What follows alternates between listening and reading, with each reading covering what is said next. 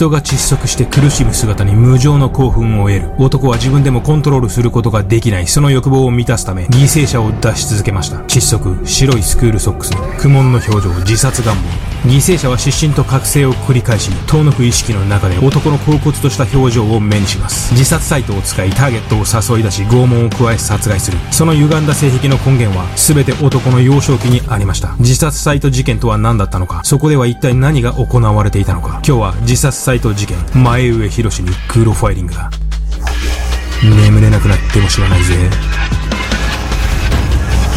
さて今日は自殺サイト事件の前上博です。2005年に大阪で発生したこの事件。犠牲者は3名。女性が1名と男性が2名です。容疑者の前上は理解に苦しむ異常な性癖を持つ人間です。とにかく人の苦しんでいる姿が見たい。彼はそれでしか性的な興奮を覚えることができずそのために殺人を犯しました。そしてこの自殺サイト事件をより異質なものにしている前上の性癖の一つが白いスクールソックスに対するするこだわりです。彼は性別などより白のスクールソックスそのものに興奮を覚え街でそれを見かけただけで犯行に及んでしまうほど白のスクールソックスに異常な執着を見せています。実際に前上が収監されていた大阪拘置所では職員に対して前上を刺激しないよう白のスクールソックスを履くことが禁止されたくらいです。まるで闘牛場にいる牛のような男です。彼がこういった歪んだ性癖とその衝動に支配されるようになったのは彼の幼少期が大いに関係しているわけですがそれは本編で触れることとします。また自殺サイトを使い犠牲者を漁っていたという点は以前にやったザマ事件と非常に似ています。時系列としてはザマの方が最近ですが弱っている人間なら襲いやすいだろうというある意味計画の実現にとって合理的な思考は前上の IQ が128と比較的高めであるからゆえでしょうか。それでは行ってみましょ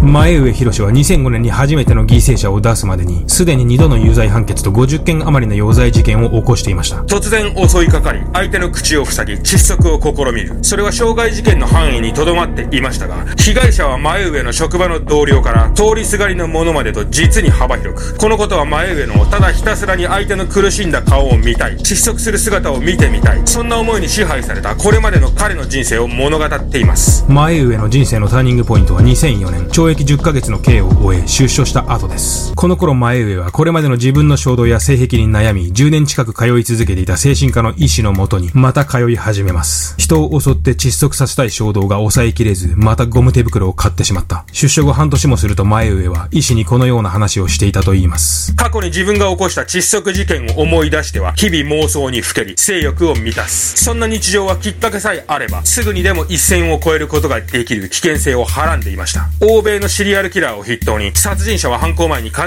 ずと言っていいほどこういった妄想の試運転を始めます。それは時に自分が幼少期から長い間温めてきた。身の毛もよだつ妄想であったり過去に自分が犯した犯罪であったりと様々ですが妄想から現実へといったこの流れは世界共通で前上博も例外ではありませんでした。窒息プレイをしてみたい。この頃ファストフード店で白のスクールソックスを履く店員に強烈に性衝動を感じた前上はその女性の氏名住所勤務時間通勤経路全てを調べ上げ犯行の一歩手前まで行っています。白のスクールソックス。前上は白のスクールソックスに異常なほどの性衝動を感じていました。それは彼の理性を吹き飛ばすスイッチであると同時に性の象徴そのものだったのです。そこに性別はなく白のスクールソックスによって彼の理性は一瞬にして吹き飛びそれと同時に前上の窒息衝動のスイッチが入ります。白のソックス窒息日々自分の妄想を現実化する方法を考えていた前上はこの時ある方法を思いつきます。自殺サイト。そこに集まっている属性の人間であれば自分の欲求を満満たすことが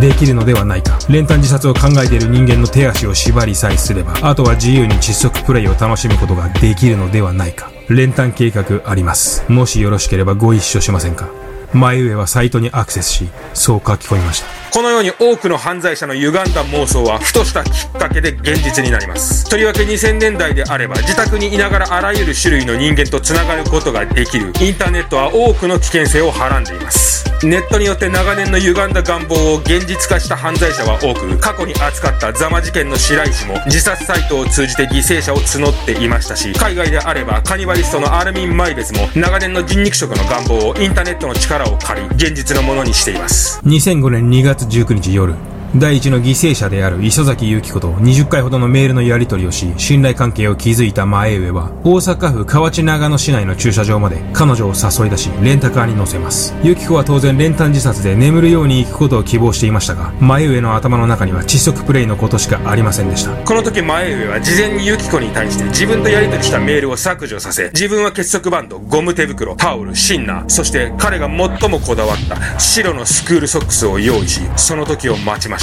前上は不安そうな表情を見せるユキコを言葉巧みに騙し、その手足を縛り、身動きができない状態にすると、彼女に白のスクールソックスを履かせ、口にガムテープを貼りました。バタバタと抵抗するユキコに覆いかぶさり、彼女の口と鼻を押さえ、徐々に窒息させます。意識がなくなると覚醒させ、また窒息させる。ひたすらに繰り返される拷問を前上は甲骨の表情で1時間ほど行い続けました。その後前上は山中まで車を走らせ、砂防ダム付近に掘った穴にユキコの死体を遺棄しています。この日、初めて殺人を犯した前上。彼の犯行は単に犠牲者の命を奪うことが目的ではなく、できるだけ犠牲者を苦しめることをその目的としていました。単純に人の苦しんでいる姿を見たい。前上は犠牲者と何か性的な関係を持つわけではなく、後日この現場の感覚を思い出し、自分で満足を得るだけでした。人を殺害した時の感触を鮮明に覚えており、忘れたくても忘れることができず、現在に至っても他人をいたぶらないと情緒不安定になる。前上は裁判でこう述べています。さらに前上は電子手帳に実行記録と名付けたデータを保存し、現場の様子を動画で撮影し、後日自分で犯行を追体験していました。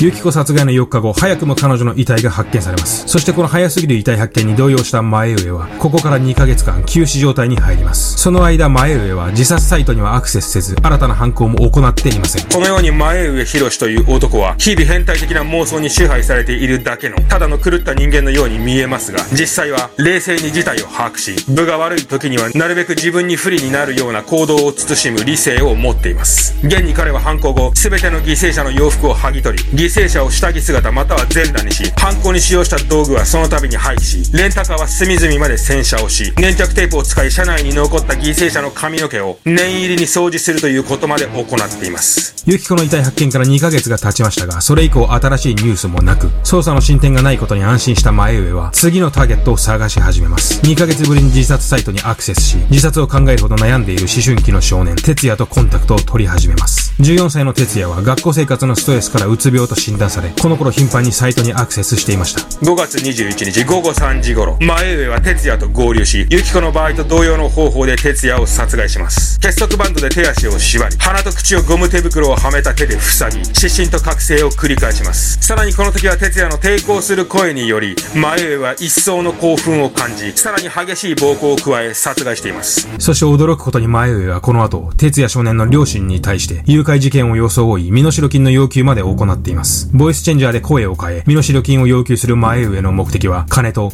子供を誘拐され、さらにその子が殺害されたことを知った親のうろたえる様子を見たいとのものでした。結局この偽装誘拐事件は、前上が2回目に哲也少年の両親に電話をした際に、彼の死を告げたことにより終了となります。他人の苦痛こそが自分の快感という我々にはおよそ理解不能な感覚。彼はこの後さらなる犠牲者を生み出すのですが、その前に前上博士という男の過去を見てみましょう。そこには前上が異常な性癖を持つようになった驚愕の理由があったのです。前上博士は1968年8月8日、大阪府で生まれました。前上の父は元警察官であり、しつけには厳しく、それは時に虐待とも言えるほどのものだったと言います。そしてこの父からの虐待こそが、前上の中に窒息衝動という歪んだ性癖を生み出すきっかけとなったのです。父は自分が編み出した独自の逮捕武術を使い、時に前上が窒息するまで幼い彼を締め上げ、虐待を行っていました。前上はこの時の父の能面のような表情が生涯忘れられないと言います。これが彼の中での初めての窒息体験であり、その歪んだ記憶は前上の中に大きな傷跡を残しました。尊敬していた父から受けた暴行を他人に加えることにより、前上は自分と父との同一性を保とうとしていたのかもしれません。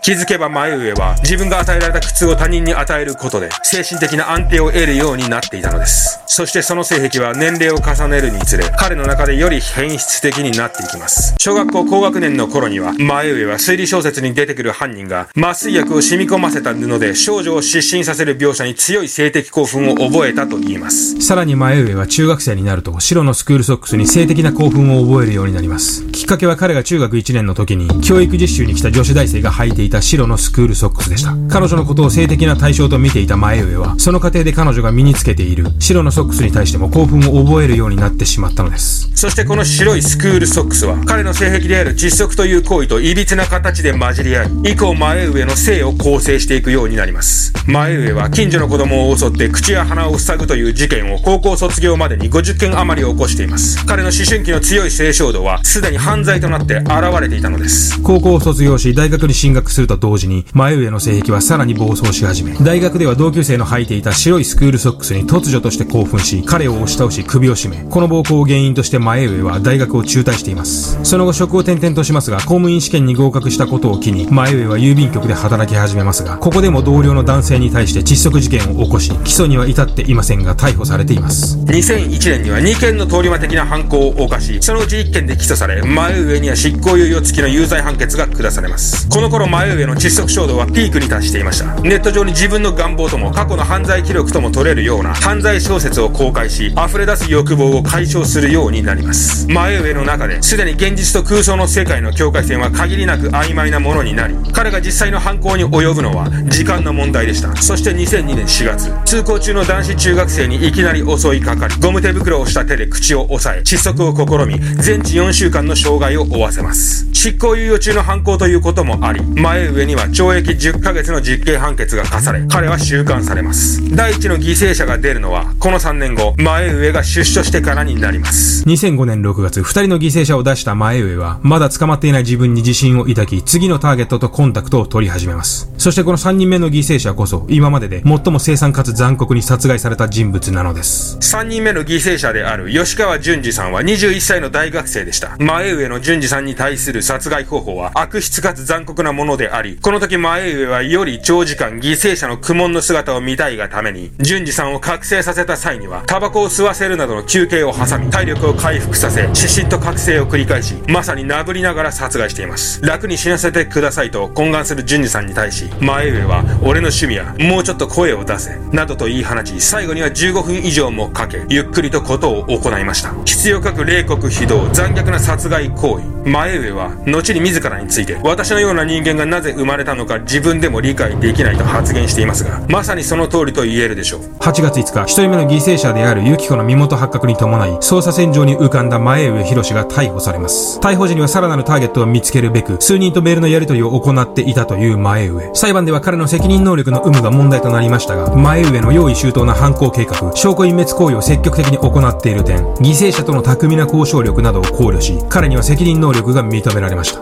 裁判では前上は自分のことを研究材料にしてほしいなどと話していたといいます。そして2007年3月28日、大阪地裁は前上博に死刑判決を下しました。前上の弁護人は即日控訴しましたが、7月5日、前上の要望により控訴は取り下げられ、死刑判決が確定しました。前上自身も死刑を望んでいたとのことです。2009年7月28日、前上博の死刑が執行されました。判決確定から2年という速さでの死刑執行でした。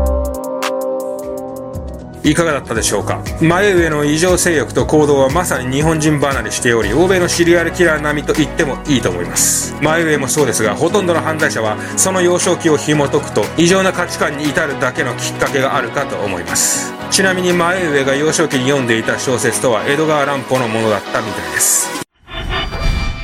えーとですね、ツイッター実はやってまして、最近ステッカーを買っていただいたグロファイアの方から、まあ、メンションをいろいろいただいてます。購入された方、ぜひツイートしてみてください。もしこのチャンネルがバンされた時には、ツイッターが生命線になりますので、グロファイラーの皆さんはフォローしておいてください。今後はちょっとずつツイートしていこうかと思います。まあ、フォローバックは基本的にしません。エゴサはかなりしてますので、グロファイン関連のツイート見つけたら、リツイートしますので、よろしくお願いします。じゃあ今日はこの辺で。